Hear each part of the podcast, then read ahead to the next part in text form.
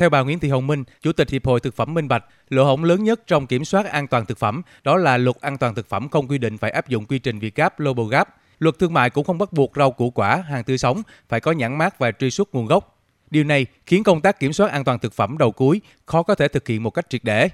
Tâm lý chung của người tiêu dùng mong muốn hàng Việt rõ ràng trong nhãn mác, thông tin về sản phẩm, hướng tới áp dụng các phương pháp truy xuất hiện đại, các loại bao bì cần đa dạng, thân thiện với môi trường, v.v.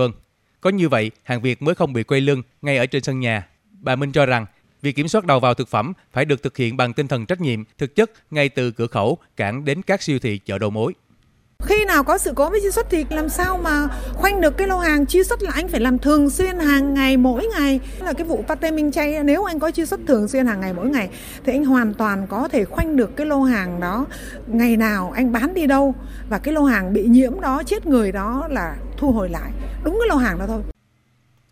Nhiều ý kiến tại tọa đàm cho rằng những thông tin gây rúng động dư luận, rau sạch giỏm biến hình thành sản phẩm VietGAP để trong siêu thị vừa qua càng làm cho người tiêu dùng mất niềm tin. Đây là hành vi thiếu trung thực của một vài đơn vị cung ứng và thương mại thực phẩm.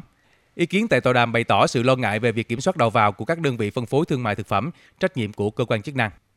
Theo ông Trần Nguyên Chí, giám đốc Công ty Nông sản Bền Vững Nguyên Lộc, hiện nay người nông dân, nhà sản xuất đang tự bơi, tự đầu tư từ kỹ thuật đến khâu tiêu thụ sản phẩm. Đặc biệt với áp lực cạnh tranh về giá dẫn đến chuyện sản xuất nhỏ lẻ manh mún và nhất là khâu an toàn thực phẩm không được chú trọng.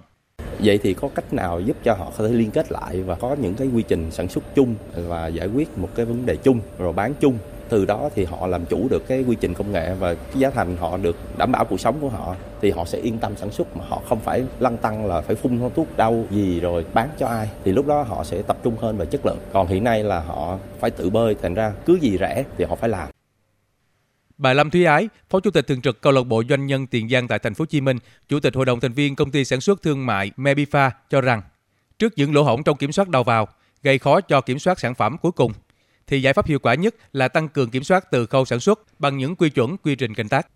Thường là người nông dân họ sản xuất ra là họ phải bán qua 2 kênh trung gian nữa thì cái sản phẩm mới tới được siêu thị, mới tới được kênh bán lẻ, từ kênh bán lẻ đó mới tới người tiêu dùng. Thì đó là một cái trăn trở của những người nông dân và các trồng rau cũng vậy. Nếu như chúng ta có một sự cam kết lẫn với nhau, đảm bảo được cho người nông dân họ sản xuất có được cái kênh tiêu thụ để đảm bảo được cho người nông dân họ được sống được với nghề, họ sản xuất được thực phẩm sạch an toàn cho mình.